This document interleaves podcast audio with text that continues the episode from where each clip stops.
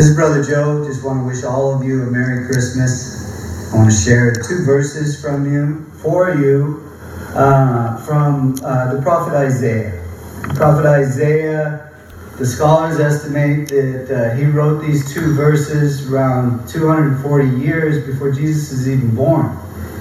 Prophets as proof that Yeshua is real, that, that the Bible is real, and uh, all that happens Uh, that they prophesy comes true. And uh, so it's amazing, and uh, I just want to read these two that are pertinent to today, Christmas.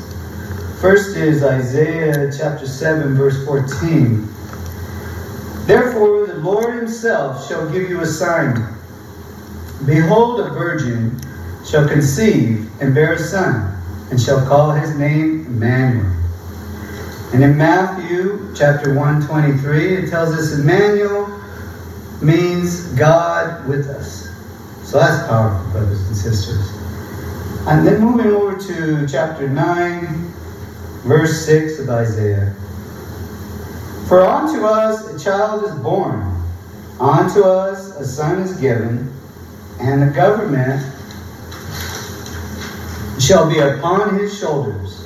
And his name shall be called Wonderful, Counselor, the Mighty God, the Everlasting Father, the Prince of Peace, which I assure you is Yeshua, Jesus. And so we're eternally grateful to the Father who sent his only begotten Son to redeem man back to God. You know, to, uh, I'll give you a little... Uh, Uh, kind of a parable, if you will, of what exactly happened. Be like if you committed a crime, serious crime. You're looking at life in prison or even death. You go to the judge on sentencing day, you've already been found guilty. And you tell the judge, hey, judge, my friend here, Jesus, Yeshua, says he will take the penalty for me. He'll, he'll take the penalty for me. What do you think the judge is going to say? He's going to say no. He's going to say, you committed the crime, you're going to do the time. Or if death is in, in store for you, then you take death. But not, not your friend. Justice is going to say, no way. That's what the Lord did for you and me. He died on a cross, a sacrifice for you and me so we could live forever and ever with him someday. That's what amazing grace is. That's what it means. Grace is favor. It's a gift. And we can't take that gift lightly. You know, he died for us. And as in Romans twelve one, it says, it is our reasonable service to make our bodies a living sacrifice for him. And how we do that is to have the mind of Jesus. And that is to please God and do his will. As in James it says, faith without works is death. Works without faith is death. So faith alone is not going to get you to heaven. Okay? You have to do works. What is works? It's doing the will of God. What's the will of God? Well, Jesus leaves us two commandments. So love the Lord your God with all your heart, mind, and soul, and strength. And love your neighbor as yourself. And he goes on to tell us that all the All the commandments hinge on those two. What commands is he talking about? He's talking about the Ten Commandments. Jesus said, not one iota of the law will be abolished. That's talking about the Ten Commandments. If you love your Lord with all your heart, mind, and soul, you're not going to worship anything but God himself. There's only one God. You're not going to be praying to statues, praying to pictures, kissing pictures. No, you're going to worship God himself. If you love your neighbors yourself, you're not going to steal from him. You're not going to strike him. You're not going to kill him. You're not going to commit adultery with his wife. You see, all of those things are incorporated in love. God says he is love. And if, if God is in you, if you have the Holy Spirit, you have that love. He also says, if you love your neighbors yourself, if he's hungry, you'll feed him. If he needs clothes and you have extra, he'll give it to them.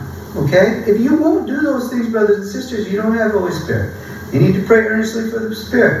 How do you get the Spirit? You repent.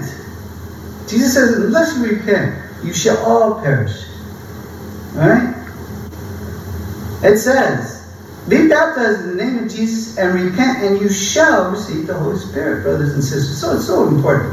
It's so important. He died for us. And that's the, the price that was, we were bought with a price. The price was His death, His sacrifice for us. The love is just enormous. I, I can't wait to meet the Lord. He's coming soon. You got to be ready. All of us, brothers and sisters, got to get right with God. You don't know when He's going to take you. You don't know when He's coming back. And you don't know, we could get hit with a nuclear bomb. Uh, I watched the news last night. Somebody, some country is threatening to hit the United States with a nuclear bomb. This is reality. This is the time that we live in. Everywhere you are, you need to get right with God, brothers and sisters. I say that with all the love in my heart. Don't wait to the last minute. Now the thief on the cross, he had no choice. He receives Yeshua, Jesus, in his heart as he's dying. And Yeshua says, today you will be with me in paradise. So we know that at the last minute, if you repent genuinely in your heart, mind, and soul, God knows your heart. He knows if you lived a day longer, what you would do. He, you can be saved. My dad, for one, that happened to him. Okay? But don't wait, brothers and sisters, because you don't know. You could hit a, a nuclear bomb, could hit, boom, right now. You could have a head-on collision. God could take you that way. Or Yeshua, Jesus, could come in the sky and take up His church. You want to be ready, brothers and sisters. Get ready. Because today is a celebration. Jesus came to redeem us, to die for our sins. It's a celebration of life, death, and resurrection for all. So be part of that. Be part of His church. Be part of that virgin church. When the groom comes, be ready. And celebrate today that He did what He did. He was an obedient servant unto death. And God the Father sent His only Son to do that for us. Please, brothers and sisters, celebrate today, enjoy, and give your life to Him if you have it. Thank you.